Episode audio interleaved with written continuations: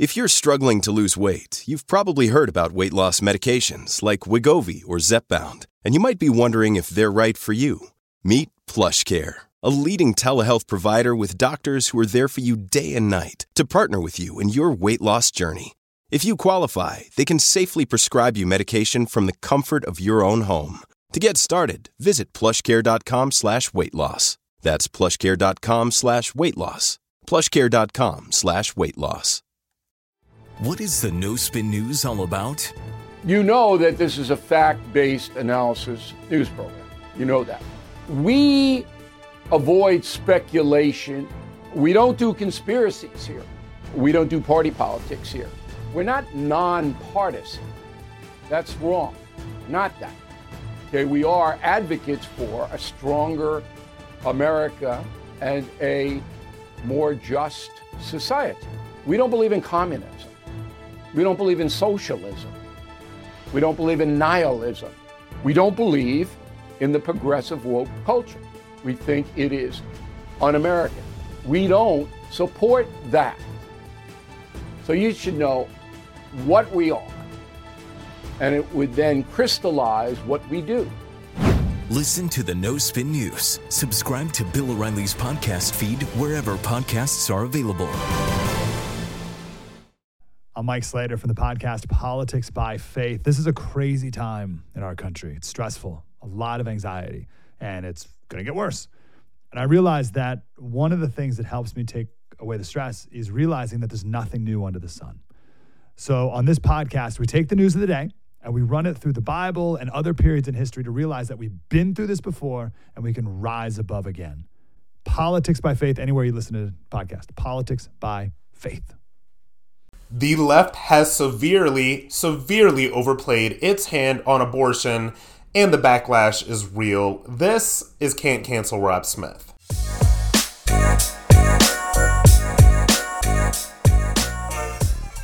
What's going on, Problematics? This is Rob Smith, of course. Um, we're going to do a whole episode on abortion today. We're going to do a whole episode on the Roe versus Wade conversation that is a national conversation right now. And look, this is going to be uh, pretty freewheeling right now. I would love at some point to do an in depth interview with a woman, um, a conservative woman, about this issue.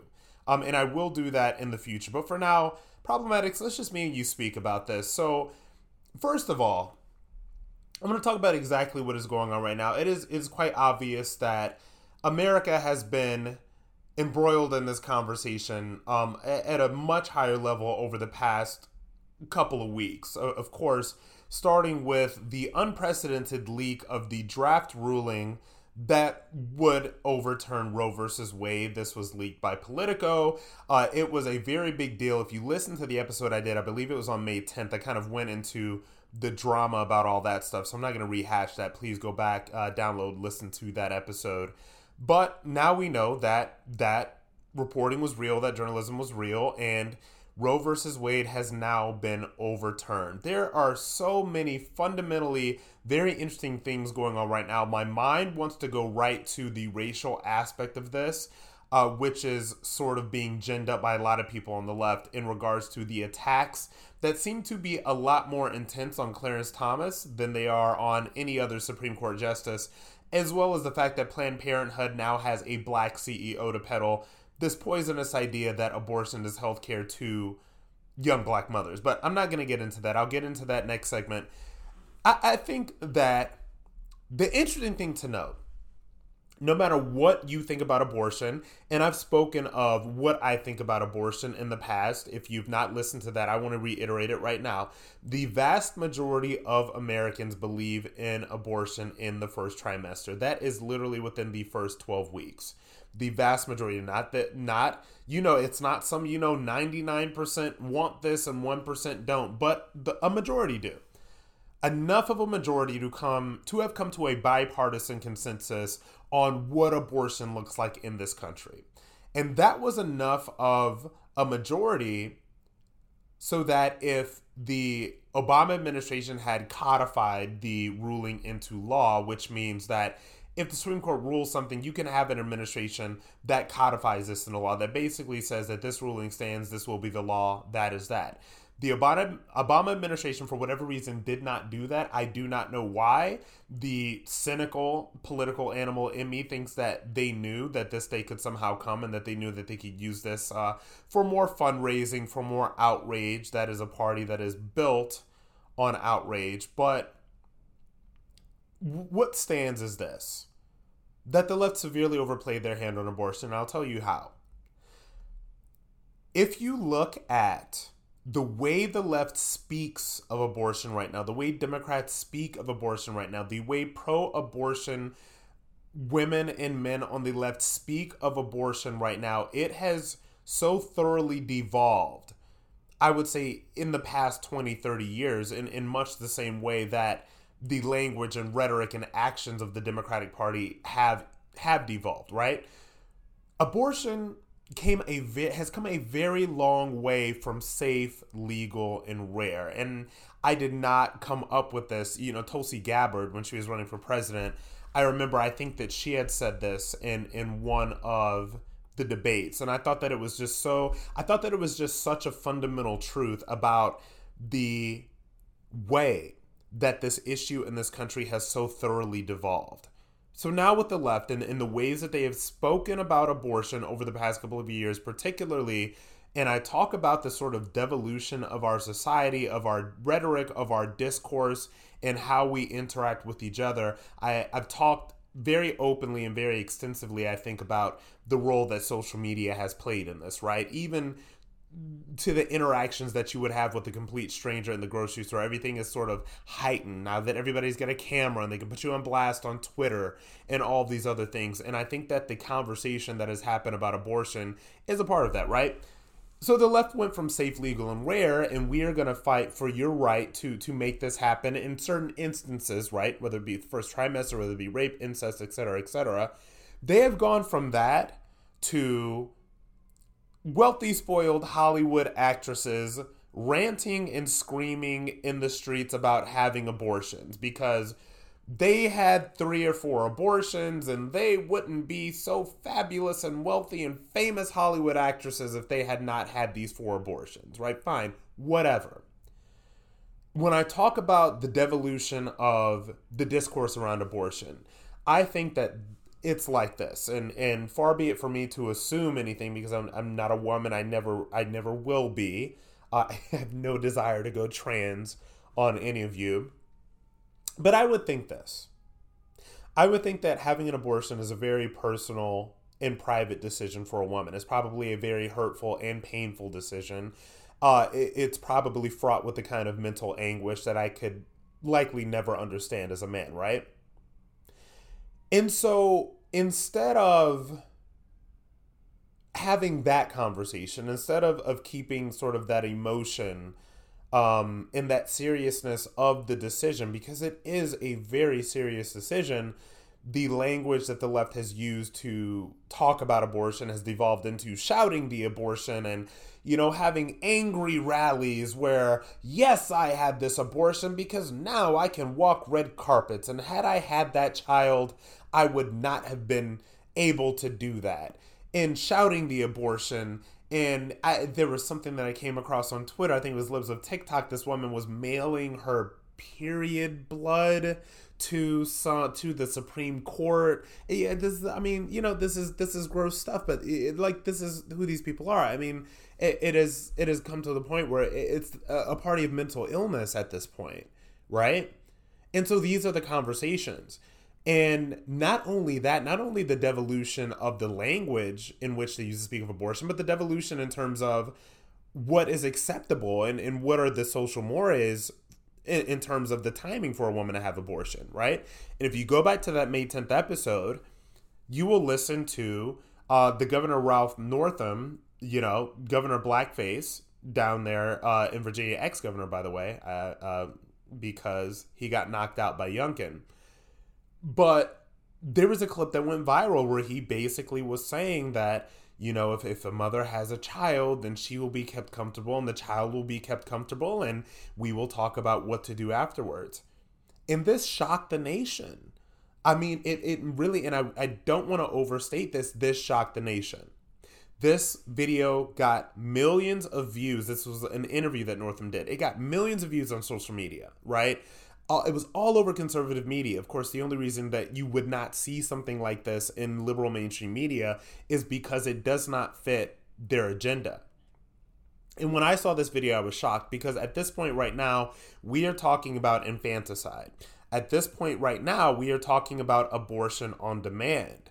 And when you look at all of your favorite media figures, whether it be, you know, Elizabeth Warren, whether it be Stacey Abrams, when all of these people are going to do their media hits right now and they're being asked about Roe versus Wade and they're pressed by journalists about, you know, at what point um, would you believe that, you know, you you maybe shouldn't have an abortion, right? they will not give a date. They will not firmly commit to this because they know that their base has committed to abortion on demand. And I know that that's a tough statement. I know that it's that that statement is a gut punch, but this is literally what these people are advocating for. They're advocating for zero restrictions on abortion, whether it is the amount of whether it's the trimester, uh, whether whatever case it is, they want no restrictions. These people, these leftist women, and I'm sorry I laugh because it's also ridiculous and it's and it's also dark. They are fighting for the right at this point, and do not ever let these people tell you otherwise. That they are fighting for the right to waddle into Planned Parenthood nine months pregnant and get an abortion. This is the the right that they are quote unquote fighting for right now and do not ever let these people tell you it's not because if it was not then they would be open and willing to say at what point do they think abortion should no longer be an option? They cannot say these things because they believe in abortion on demand. Full stop, folks. So don't let their emotions fool you and don't let them use all of these other things to sort of cloud the issue. You know, I'll never, I'll likely never, you know, do uh, a Fox News segment talking about abortion. Is obviously not my wheelhouse, right? So I'd never be on um, national television speaking to this issue. But if I was, or if I was a conservative woman or whatever, the if you are battling with the liberal about abortion, the only thing that you have to ask them is that at what point do you believe that abortion should be at what point do you think that it's wrong at what point do you think that the choice should not be left up to the mother anymore. At what point do you think that that child is a human being that that should not be killed? They cannot answer that because they know that their base believes in abortion on demand and they know that they will not do anything to upset that base. And speaking of bases and speaking of this whole abortion issue of course, one of the biggest bases for Democrats is black Americans. And now Planned Parenthood has a new puppet to trot out in front of the media. She happens to be a black woman advocating for abortion on demand for black women and also comparing all of this stuff to slavery. I am not even joking at all. I'll get to you with that right after the break. Hey, this is Vivek Ramaswamy. The media has systematically lied to you the Hunter Biden laptop story, the origin of COVID 19, the Trump Russia collusion hoax, or how your money's being spent in Ukraine. Enough already with the lies. No more lies, hard truths only. That's what the Truth Podcast is all about. It's not standard conservative talking points. If you want that, go somewhere else. But if you want the hard truth delivered to you in a way that challenges you and will challenge me intellectually, you're not going to find anything like this on the internet. Subscribe to the Truth Podcast today on Apple, Spotify, or wherever you get your podcasts.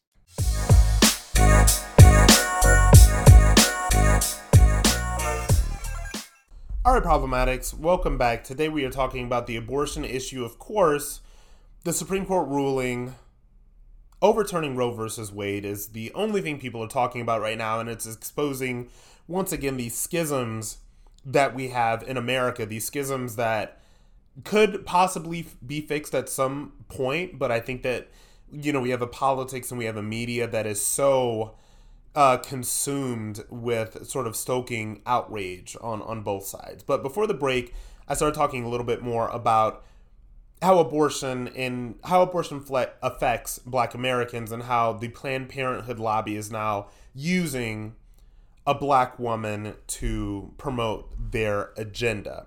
But before I get into to her, the new Planned Parenthood CEO, and first of all, I knew, I, I, think that before I knew this woman was a black woman, her name is Alexis McGill Johnson. You know, this is not PC. I, I will tell you this when I first saw her, her, photo, I did not know that she was black. She's a very fair skinned black woman. But when you see her, you when you see her do, do media hits, you, she's definitely a black woman, right? And before I knew um, that they had announced this woman, I said, and this is when I first, when I first started really learning about the history of Planned Parenthood and I sort of developed my views on abortion, which, by the way, are, I don't think I got to them in the first segment. I do not believe in abortion after the first trimester. I don't. Um, I do believe, I do believe in choice up through the first trimester. I do. So I'm on record as believing in that. Um, I do. It just, it, it, it is what it is. I am who I am. That is what I believe. Full stop. But moving on when I was educating myself about the Planned Parenthood lobby and the founding of Planned Parenthood and all that stuff, um, Planned Parenthood was founded by a white supremacist named Margaret Sanger, whose goal was to, and I quote, exterminate the black population like weeds. This is the woman who started Planned Parenthood. And it's very interesting connecting how she started Planned Parenthood and how she partnered with the Ku Klux Klan and all of these other absolute hardcore racists and white supremacists um, there was a statement that she made that said, We don't want the word to get out that we want to exterminate the Negro population. She partnered with black preachers in the neighborhoods to, to get the message out that, you know, abortion was healthcare, you know, abortion, the same things that they're saying now, you know, abortion is good for black people. If you don't want these babies, all this other stuff, right? So this is the founding of, of Planned Parenthood. And this is sort of how African Americans were used to murder other African Americans, right? And this is all, if you guys do not believe me, just please uh, Google this stuff, look it up. I was shocked. I learned about this little nugget, by the way, via Candace Owens. Listening, I think I was listening to something like that or reading something she tweeted or whatever. And when I learned this, I number one, I was shocked. And number two, my first question was, why did I not know this? I was in my early 30s at this point by the time I had learned that. And so, why did I not know that? Of course, I did not know that uh, because the powers that be did not want me to know this. Uh, the powers that be do not want black people to realize that 40% of abortions carried out via Planned Parenthood are of black children. True story, real facts. Google it. So, these are things that deeply affect the African American community that still stubbornly is stuck at about, you know, 12, 13% of the population, as opposed to the vast majority of Latinos, Hispanics. That is a um, Latinos, Hispanic, Hispanics do not believe in abortion. They, they they do not believe in it. They do not like it. They are not here for it. There's nothing that you can tell them differently about that. Maybe some of the younger activist types that have been sort of absorbed into um, limousine liberal leftism will be out here fighting for this, but Hispanics as a culture do not believe in abortion. Look at their population rate. Look at how many Hispanics there are in America. That is why they are a much more powerful voting demographic than African Americans, right? So back to uh, Miss Alexis McGill Johnson. This is somebody that will absolutely be used at this point in time to go in the media and to push the message to black women that abortion is healthcare. This is what the left does. They find these puppets, they find these lackeys, and I knew that they would find a black woman, like I said, before I even knew that they had appointed one, before I even knew that she was black. I knew they'd find a black woman because they need Alexis McGill Johnson to go not only on MSNBC and, and CNN and all of that other stuff, but they need her to go on BET. That is that is coming. She will become an icon and a very big figure in the black community. They will trot her out to BET. They will trot her out to every sort of left wing media outlet that is used to spread Democrat propaganda because she's black. And they're going to use her black face to sell this message to young black women that killing their babies is healthcare. And she'll also use racial equity rhetoric and she'll use slavery rhetoric and she'll use all of these different things to push that agenda. In fact, she is already doing this. I want you to listen to this. This is outrageous. It, it's something that I you know, I couldn't even believe I was hearing it when she said it. But you know, this is what she's there for, and so so this is what it is. This is her on MSNBC. Well, look, I mean, I, we are greatly appreciative of the White House uh, and the administration doing as much as they can uh, in every agency to be as creative as possible to get people the care they need uh, and get people to care. We have seen such extreme laws being introduced in states like Missouri and Louisiana, criminalizing not just telemedication abortion, but also things like contraception, IUDs, uh, perhaps IVF, uh, and that idea that you couldn't travel across your own state boundary um, is just uh, just such a bizarre construct, right? It just obviously harkens back to to slavery. So we are incredibly concerned about what might happen, and to have the White House uh, and the administration thinking about all of the ways to get care to people is so important. Harkens back to slavery.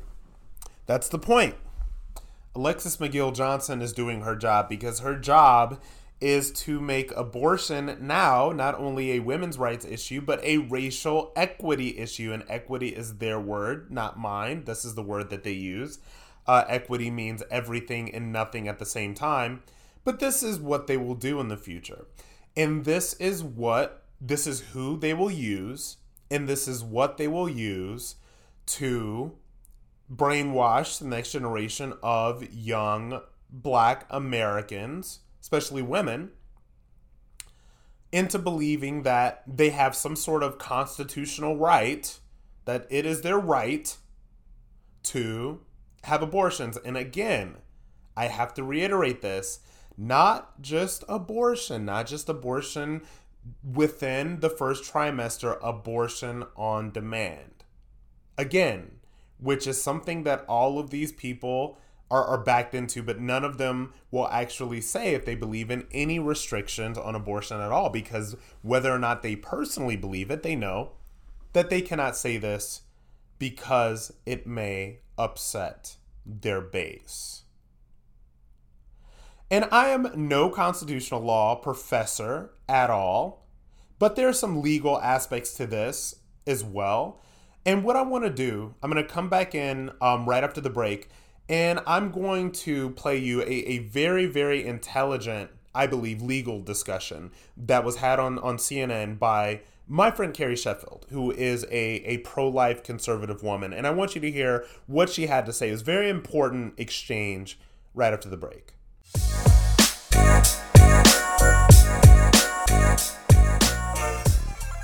All right, problematics, welcome back. I want to play you um, a clip from a CNN segment. It's it's a little long clip. It's about four minutes, but I think that that is very important uh, because my friend Carrie Sheffield, who is she was a uh, a reporter for Politico. She's just done a lot of stuff. She is a conservative woman. Pers- a personal friend of mine, a very brilliant, very intelligent woman. Um, and has helped me a lot in my media career.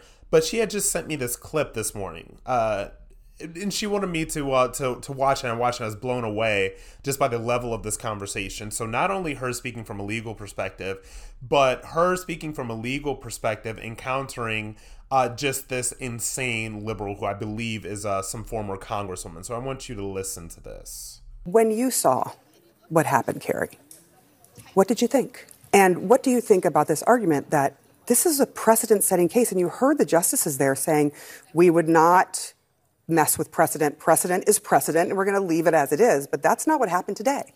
Sure. So I rejoiced. I felt like we finally had justice for the unborn, the preborn children. And so I felt deep gratitude that this has been finally recognized after 50 years of striving and fighting for this moment.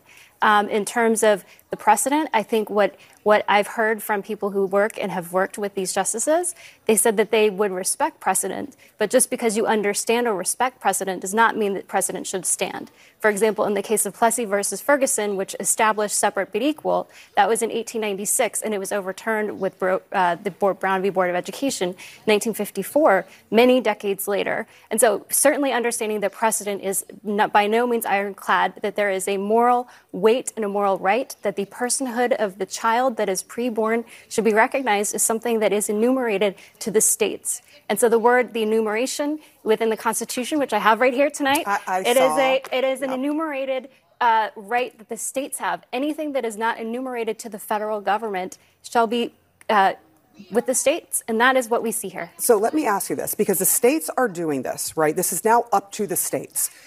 But there are Republicans trying to push forward a federal ban on abortions that are more than 15 weeks. Do you agree that a federal ban should be put in place? Well, I think what's important to just take a step back and note that if you're if you're living in California or New York or the you know more progressive areas, nothing will change. This is where things are, and Wait, I think wait, that wait, when you're until a talking federal about, ban comes in. I knew Yeah. this was going to happen. Well, yes, Abby, I mean, I- you I- literally so, just so you don't. But do you think just yes or no? Is it, should this be also a federal ban eventually? In Well, your mind, I, I personally prefer that, but I know that, that people on the other side don't prefer that. And so that is the beauty of federalism to say there will the people will migrate. They will vote with their feet at the end of the day. So as much as I would like to see a federal ban, I know that that is politically unlikely. And so that I think is the best compromise. And in fact, Ruth Bader Ginsburg said Do not bring that her, she do not say I- her let me name quote, tonight let from me your quote mouth her. after what you Excuse just me. said. You are literally Excuse you me. cited I'm a case I'm gonna from let- I'm gonna go to 1896. Abby. Disrespect- disrespectful. You Just ask me a literally just cited a case from 1896 before women had the right to vote in this country. What happened today is absolutely horrifying. Every single person in this country, including you, who's celebrating today about this overturning, you support a 12 year old who's been raped to have to actually carry her pregnancy to term. That is what you support. me. You support women dying in this country if they have an ectopic pregnancy because that don't. what will You're happen. putting words But in my do. mouth. Excuse That is me. what you That is support. not okay for That you is to what you words in my support. Let me- when you let me- support let me jump in. overturning I never said Roe, anything about because ectopic that pregnancy. is what this sorry, decision but you has caused. That is what this decision words in all my right. mouth. Hold on a second. Hold on. Hold on. Okay. So you taking away so, my rights and supporting it is disrespectful. So Abby makes one point about Plessy versus Ferguson, and I have heard this argument before. I think everyone has heard the argument uh, that this was back in the 1800s, and then 54 years later, Brown versus Board of Education came up, and a decision was made um, that reversed that. I, I do want to ask you, Abby, what do you think about that particular argument? Because all Americans, probably at this point, I, I would say most Americans, think that was the right decision. And what Carrie is saying is this is also a moral decision, and this Look, is this is the can, right decision. You can have your moral decisions and your moral beliefs, sincerely, uh, your religious beliefs, your moral beliefs. You should be able to have those in this country. It is the United States of America, and you should be able to act on your moral and religious beliefs. But what I am asking tonight is that people wake up in this country and respect me, respect women across this country, our choices, respect doctors. That is what this is about. Literally, women will die. That is what's happening. When Roe, again, is being overturned today, you will have 12 year olds having to carry a rapist pregnancy to term. That the is answer what is to happening. violence is not That more is violence. is Abortion happening. is violence. I'll answer. Abortion is violence to an unborn child. birth is Abortion violence. is Okay, a so you- we've It got the- we've got the- Okay. So that was spicy. And I think the interesting thing about that segment is number one, you know, when you look at it, and, and obviously, you know, you you can tell who who was uh, the conservative and you can tell who was the liberal. But there were a lot of very emotional arguments that were coming from the liberal about the abortion thing. Oh, this you support this twelve year old having to do this, and then you support this Y and Z. And like Carrie was said, you know, they're putting words in people's mouths. And when you watch this clip, and, and I'm physically watching it while I was pulling the audio for you guys, you can see the liberal woman, Abby something or other. I, I think she's a former congresswoman, but she's just so you get this. Uh, the, her, her she's shaking. You know, her shoulders are clenching. She is so not used to being confronted with a view on this issue that differs from her own. And that is one of the biggest issues, I think, when we're debating and we're talking about um, very, very controversial and very divisive topics in this country, is that people from opposite sides are very rarely faced with each other. and they're very rarely faced with the opposition or somebody who thinks differently from them. And I've spoken to you guys about this before. Like, I don't generally believe in bubbles. I would do if I was invited on MSNBC, I'd do it. If I was invited on CNN, I would do it. Like I said before, I've ne- I'm never invited on these networks. Okay, it just doesn't. It just doesn't. It just doesn't happen, right? Um, and you know, when there's a liberal that I'm battling with on Fox, I mean, you know, I, I I know what I believe and I know what to say. And so I say all this to say that there is, and there was a lot of talk about the law and the constitutionality of all of this stuff. There is no right to abortion in the Constitution. That's just where it stands, and I don't care about where somebody that's further left than me on this issue believes uh, about abortion. I don't care what somebody that's further to the right of me, somebody who maybe doesn't believe the way I do, which I be, like I said, I believe uh, in in a woman's right to choose up through the first trimester. It doesn't matter because what matters is that abortion is just not in the Constitution. And so, if you have the Supreme Court and you have the Supreme Court that is there to interpret the law as it stands from the Constitution, then there's no constitutional right to abortion. And the first argument that the left wants to say, and of course, me making this argument as a gay guy, is just, oh, they're coming for interracial marriage next, and they're coming for your gay marriage next, and all of this other stuff. And when they bring up that issue, I, I think no, first of all, because even when you think about uh, Obergefell versus Hodges, which was the Supreme Court decision uh, that made gay marriage, marriage equality, whatever you want to call it, uh, the law of the land, when you look at that ruling, and when you look at the Supreme Court ruling that came um, in 2020, by the way, which a lot not a lot of people know about because this was a pro LGBT rights ruling that came down, and it was a Trump picked judge uh, under the Trump administration. But basically, it said that LGBT people cannot be discriminated against via federal law because their discrimination would be on the basis of sex, right? And I would believe, again, not a constitutional law professor, I would believe that Obergefell would likely not be overturned on sort of one of those same statutes. Right. This is what I believe. But the bottom line is this this conversation that we're having as Americans about abortion, it is not going to change. It is only going to get more and more intense. And the thing that irritates me right now, the thing that irritates me is somebody, again, I may not be as far to the right on this issue as some of my problematics are, and that is okay because this is America, right? So my frustration in America fighting this culture war again, and they're going to be, America's going to be fighting this culture war for the next 30, 40, 50 years. This is not going to change. It's endless. Is the frustration with the system in and of itself because you guys have to understand that the system is not built for compromise. This system is built for perpetual outrage and perpetual fundraising donations and perpetual calls from activists on the left to help survive, you know, help either stand for the right of women to have abortion on demand from the left or stand up for the rights on the right of, you know, pro life people. The rights of the unborn is the language that a lot of these pro life people use. And, you know, that's where I stand on all this stuff. And I'm going to take this on again and you guys have all of my thoughts my solo the, my thoughts on abortion are here. This is what they are. I think the next time i take this on and i will i'm really gonna get i, I really would like to have an open and honest conversation with somebody that may be a little further to the right on abortion than i am. Because maybe we could both learn something.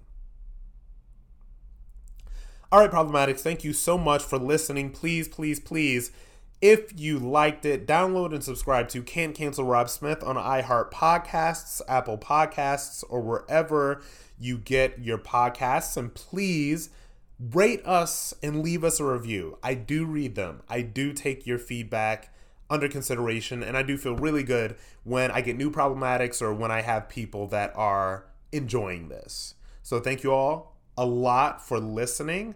As always, you can follow me on Facebook, Instagram, and Twitter at Rob Smith Online, and I'll see you next time.